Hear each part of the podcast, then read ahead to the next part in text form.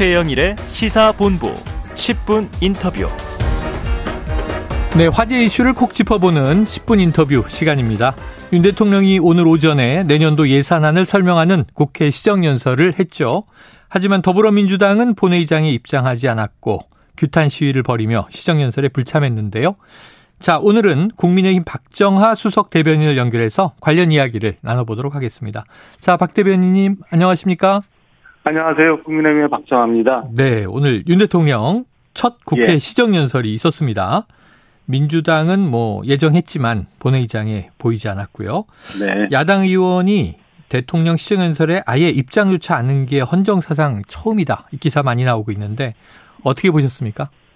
일단은 좀 아쉽고 뭐라고 해야 되나 참담하다고 해야 될까요? 네. 어, 시정연설이라는 게 예산안에 대한 설명이고 네. 예산안을 심의하는 게 국회 헌법에서 부여하고 있는 일 중에 하나잖아요. 음. 그거를 안 듣고 거부를 하려고 한다는 것이 저는 뭐 야당으로서의 자세가 되어 있는 건지 잘 네. 모르겠고 민생 민생 맨날 얘기를 합니다마는 과연 지금 민주당의 모습이 민생을 챙기는 모습인지 음. 아니면 자기 당내 문제에 이제 얽혀서 어 그냥 소위 말하는 방탄 국회를 하고 있는 건지 저는 뭐 민주당 스스로 한번 돌아볼 필요는 있다고 생각합니다. 네. 음, 아쉬운 부분이었어요. 아쉽고 참담하다. 스스로 돌아봐야 한다. 자, 민주당은 또 오히려 이런 입장이에요. 끝내 국민과 국회에 사과할 마지막 기회를 저버렸다. 협치를 포기한 건 이제 윤 대통령이다. 이렇게 주장하는 거죠. 좀 어떻게 이, 이 반론하고 싶으세요? 일단은 그 논리 구조를 이해를 하지 못하겠어요. 지금 네.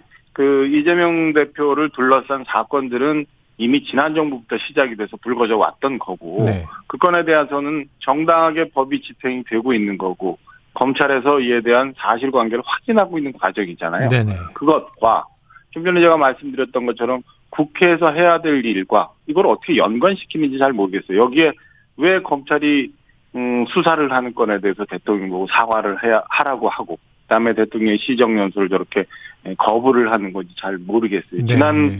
정부 한번 돌아보면 과연 본인들이 지금 어떤 일을 하고 있는지 좀 생각해 볼 필요는 있다고 봐요. 오늘도 대통령 시정, 시정 연설 보면은 제가 볼 때는 한 뭐 세 가지 정도가 보이는데 네네. 첫째 하나는 그 작년보다는 축소된 예산입니다. 그러니까 음. 지금 재정 건전성에 대해서 우리나라 모두가 좀 고민을 해야 될 부분이라 네. 이 부분에 대해서 한번 대통령이 말씀을 하셨고 두 번째는 미래 성장 동력이라고 해서 뭐 반도체나 원전 뭐 이런 산업 생태계에 대해서 말씀하셨잖아요. 네. 그리고 마지막은 약자에 대한 복지 네. 뭐 이런 거 얘기했는데 지난 정권에서는 사실은 그 성장 동력을 만드는 일 그리고 정말 필요한 곳에 써야 되는 복지 예산 이런 것들이 보이지 않아서 국민들이 좀 아쉬워했던 부분들이 분명히 있었습니다. 네. 그럼 이런 거에 대해서 들어보고 그다음 예산 심의를 어떻게 해야 되는지에 대해서 고민을 하는 게 국회의원으로서 국회에서 음. 자세인데 저는 이렇게 해서 뭐 갑자기 시정연설을 하는 대통령한테 사과하라고 하고 잘못했다고 하는 게 어떤 논리 구조로 그렇게 얘기를 하는 건지 잘 모르겠어요.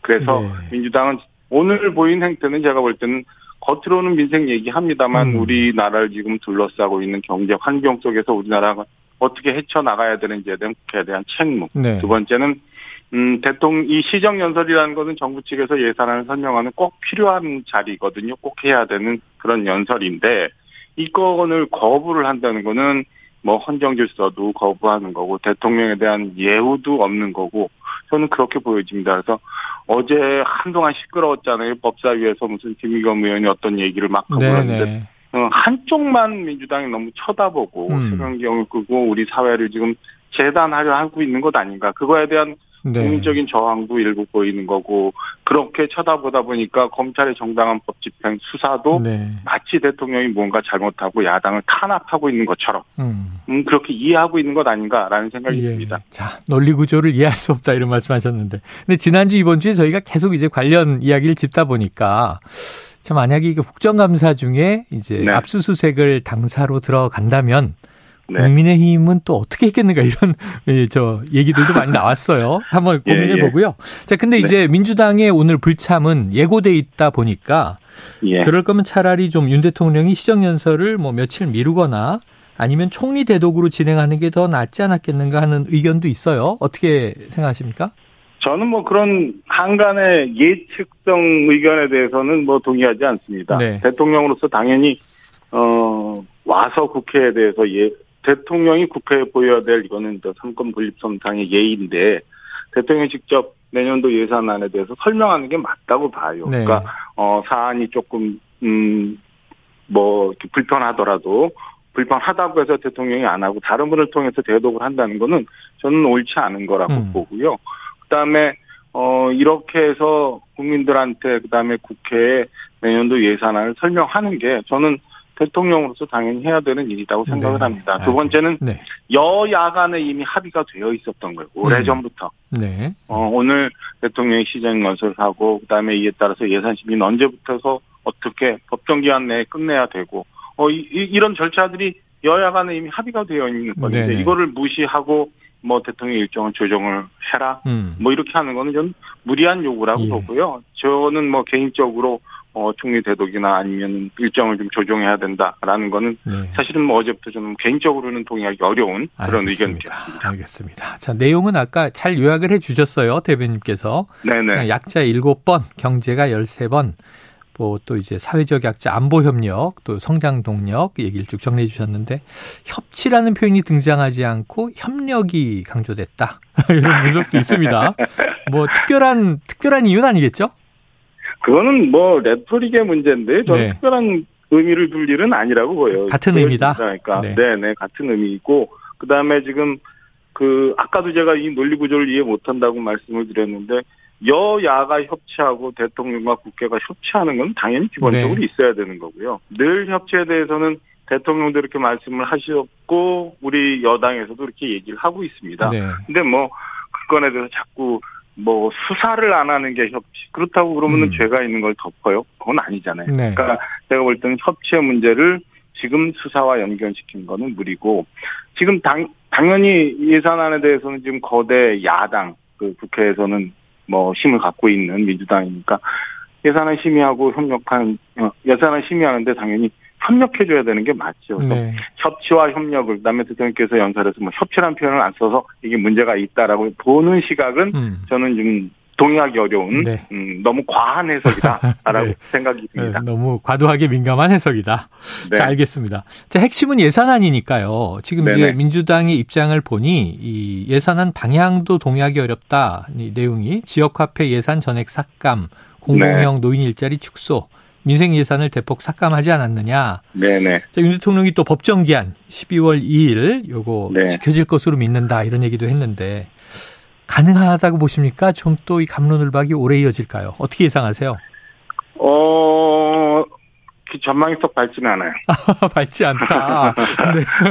어, 우선 우선 내용으로 보면 아까 뭐 대통령 오늘 말씀하신 시정 네. 연설에도 보면 약자 복지에 대해서 많이 강조했는데 지역 화폐권에 대해서는 그 전 몇 년 전부터 국회에서의 분석도 그다음에 전문가들의 분석도 과연 이게 경제적으로 효과가 있느냐에 대한 감론물박이 많아요. 네. 그랬던 거기 때문에 지역 화폐 예산이 없어졌다고 해서 뭔가 경제가 잘못된다라고 주장하는 거는 저는 뭐 잘못된 분석 아닌가 싶고 두 번째 약자복지 제가 말씀을 드렸습니다만은 그 노인 일자리 만드는 거에 대해서 우리 국민들 다 현장을 직접 목도했잖아요. 음. 길거리에서 음, 아침 저녁으로 이렇게 계시는 분들 그게 과연 국민 생산에 얼마나 도움이 될까? 차라리 다른 방법으로 그분들의 복지 복지 혜택을 좀 만들어 드리고 네. 좀더 생산성 있게 부가가치가 창출되는 쪽으로 예산을 쓰는 게 옳지 않나라는 의견들이 있고 그를 통해서 사실은 정권이 바뀐 거잖아요. 네. 그러니까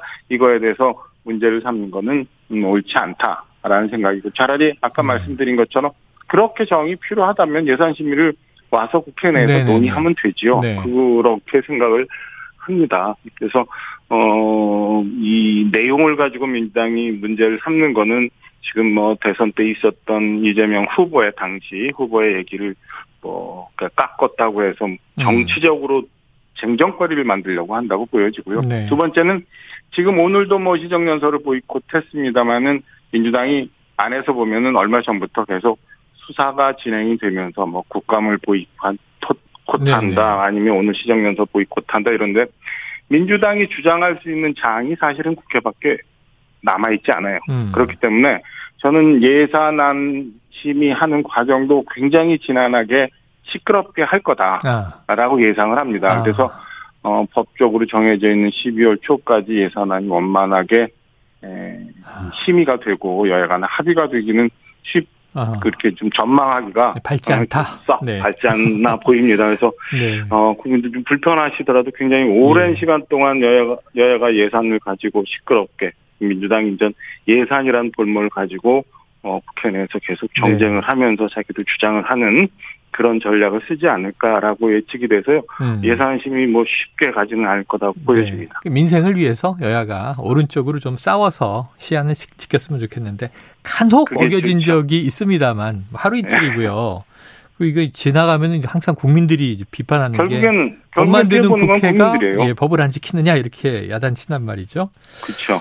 자, 아까 이제 언급해 주셨지만 민주당의 명분은 이런 거예요. 지금 이제 정치는 사라지고 폭력적 지배만 남았다. 지금 이제 검찰 수사에 반발하는 건데 이제 네. 압수수색도 그렇고 이 검찰 독재, 공안 통치 이런 얘기들이 막 나왔습니다. 어제는 이재명 대표가 눈물도 보였죠. 네네. 어떻게 보셨습니까? 글쎄요, 뭐 눈물 자주 흘리셨잖아요. 그래서 마음에서 정말 나오는 눈물인지 네. 아닌지 잘 모르겠어요. 근데 그 계속 말씀을 드립니다마는 지금 일어나고 있는 일들은 새롭게 등장한 게 아니에요. 과거 음. 문재인 전 대통령 그 정부가 시작이 됐을 때 어느 날 갑자기 캐비넷에서 문건이 나왔고 그 다음에 어 해외 순방 중이었다 갑자기 현지에서 무슨 뭐뭐뭐 뭐를 조사를 해라고 지시를 하고 음. 이렇게 해서 시작된 일들이 아닙니다. 네. 아, 이거는 과거 민주당 내 경선하는 과정에서 대정동 문제 불거졌고 그 이에 그에 따라서 성남 FC 문제 발, 나왔고요. 지금 뭐 김용, 정진상 뭐 이런 분들에 대한 수사 다 거기에 비롯된 거거든요. 이미 지나온 건이에요. 그리고 대선 과정 지나면서 이재명 당시 후보 스스로 특검하자고 하면서 어 검찰 수사가 미진한 상황에서 특검 수사하자고 하면서 그때부터 왔던 일이에요. 네네. 이제 수사가 본궤도에 올라서 진행되고 있으면 저는 당연히 음, 국회의원으로서 그리고 어 공당으로서 어, 이 법 집행에 대해서 협조하는 게 맞지 이걸 가지고 야당 탄압이라고 정치 탄압이라고 뭐 폭력적 지배라고 표현하는 거는 저는 아까도 말씀드린 것처럼 한쪽 면만 쳐다보려고 하는 거 아닌가 라는 생각이요. 절대 뭐 그런 얘기는 동의하기가 어렵습니다. 네, 지금 막 언급을 하셨으니까 대선 과정에서도 이제 있었던 얘기입니다만 최근에 이 상황에서 이재명 민주당 대표가 다시 긴급 기자회견으로 이제 특검을 언급했잖아요. 네. 여기서 네. 이제 뭐 윤석열 대통령 관련 저축은행도 빼자. 그러니까. 또 이거 김건희 여사 특검과 연동하지 않겠다 이런 얘기도 했는데 이건 아마 어떻게 절대 못 받습니까? 아니 받고 안 받고의 문제가 아니에요. 네네. 특검을 하는 이유를 특검을 하자고 하는 이유를 한번 보시죠. 음. 특검이라는 거는 검찰 수사가 미진하거나 잘 안 되거나 할 경우에요. 지금 검찰 수사 음. 진실을 찾아가지고 가고 있잖아요. 궤도에 올랐다. 왜 대답없이 특검이에요. 그럼 특검을 하게 되면 어떻게 되냐면 과거에 국민 여러분 기억하시겠지만 무슨 자꾸 하나 가지고 특검법에 네네. 대한 자꾸 하나 가지고 뭐 네. 어떤 내용을 넣니 많이 이거 가지고 또 실경이 많이 걸릴 네네. 거고요. 음. 그 다음에 어, 그 수사 범위를 어떻게 할 건가. 음. 그 다음에 특검은 어떻게 누구를 임명할 그렇죠. 건가 이런 거 가지고 네. 굉장히 또 지난한 싸움 예. 해야 돼요. 그 사이에 수사 지금까지 진행되고 있는 검찰 수사 또 수독돼야 되는 거고. 네. 저는 왜 특검을 하자고 하는지 그 목적은 뻔히 있다고 봅니다. 네. 시간 끌게 하자는 거예요. 그래서 지금 뭐 특검 하자고 얘기하는 것 자체가 또 오래된 레코드판 돌리는 것이고 네. 부산저축은행이니 뭐 김건희 여사 음. 관련한 건을 뭐 범죄에 넣어야 된다 말아야 된다 하는 거는 저는 이제는 더 이상 국민들한테 먹혀 네. 들어가지 않는 그런 주장이라고 생각합니다. 알겠습니다. 이렇게 정리를 하죠. 아이고 참 이슈가 많아서 여쭤볼 게 많아요. 지금 술자리 술자리 논란도 어제 나왔는데 요건 이제 네, 일단 예. 시간 관계상 건너뛰고 네. 중요 중요한 당 일정으로 전당대회 언제쯤 열립니까? 전당대회 시기 아직 정해지지 않았습니다. 미정이다. 지금 현재 이제 오늘 저희가 이제 그 정진석 비대위원장이 겸직하고 있었던 네. 국회 부의장, 뭐 저희 당 목적의 국회 부의장 선출이 됐거든요. 네네. 그래서 이제 어, 정우택 의원이 어, 아주 이제 박빙의 승부를 해서 두 표 차로 이제 당선이 됐는데 네. 이제 차근차근 진행이 돼야죠. 음. 국감 끝났잖아요. 네. 그리고 이제 아까 말씀드린 것처럼 전망은 밟지 못한 예상 국회가 시작이 되는데 네. 예상 국회 잘 정리하고 난 다음에 그 다음에 이제 그 전당대회 일정들도 고민을 해야 되고 그다음에 어떤 분들이 그럼 전당대회에 나와야 될지에 대한 네네네. 당의 준비도 모아져야 되고 한간에 논란이 되고 있는 전당대회 룰에 네네. 대한 당원들의 뜻도 좀 모아야 되고 이런 과정들이 음. 좀 필요해서요. 전제 볼 때는 한 뭐 2, 3월 정도 2, 3월 이렇게 정도. 추측은 합니다만은 네. 어떻게 될지 모르겠어요. 물리적으로 당기기는 어려운 것 같고 그 사이에서 조금 늦춰지거나 아마 내년 저 이른 봄 정도에는 전당대회가 이뤄서 어 새로운 지도부가 네. 어, 리더의 체제를 좀 접고 새로운 지도부가 탄생하지 않을까 이렇게 조심스럽게 예측을 예. 해봅니다. 저 이제 잠시 후에 기자들이 나오는 코너가 있는데 이때 또 네. 물어보겠습니다만 아. 그런 이제 시기도 중요하지만 결국 차기 당권 주자가 누구냐 하잖아요. 그렇죠. 근데 대체로 네. 보니까 이 친윤, 반윤 그리고 안철수 이렇게 세 그룹으로 나누더라고요. 그 지금 그, 아직 물망이 좀 희미하다 보니까 권영세 네. 장관, 심지어는 한동훈 그럼, 장관 차출설도 나와서 그럼요. 가능성 있다고 보세요?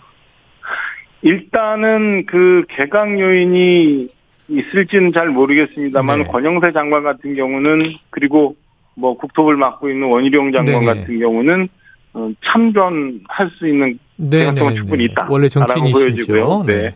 근데 한동훈 장관 같은 경우는 조금 이르지 않나라는 아. 생각이 좀 들어요. 그래서 어그 재밌게 말씀하시는 분들 사이에서 음. 하마평이 있는 거라고 보여지고요. 아까 말씀드린 주신 것처럼 음, 전체 큰 틀로 친윤, 반윤 혹은 안철수계 뭐 이렇게 해서 음, 구분해서 볼 수 있는데 현재로서는 아직 주자분들이 이렇게 어, 크게 움직임이 네네. 없어서 어. 어 어떤 분들이 나와서 어떻게 전망이 될 거다. 라고 예측하기는 좀 이른 단계 네. 아닌가 보여집니다. 그래요. 알겠습니다. 다음에 또 시간이 흐르면서 관련해서 네. 이제 궁금한 건 여쭈도록 할게요. 오늘 말씀 네네. 고맙습니다.